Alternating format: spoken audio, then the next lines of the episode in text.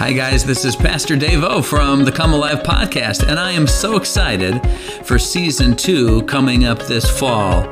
Last season, we had incredible interviews with people like comedian Brett Hollis we have every right and every reason to laugh.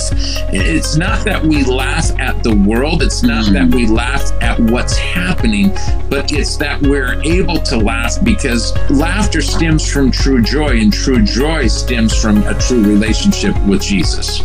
And psychologist Espen Clausen. And so much of what Christ talks about is about that surrender of control. And so much mm. at the heart of really coming to Christ, letting go of things like being saved by works. The yeah. gospel of works and the gospel of control in many ways is the same heresy of a gospel.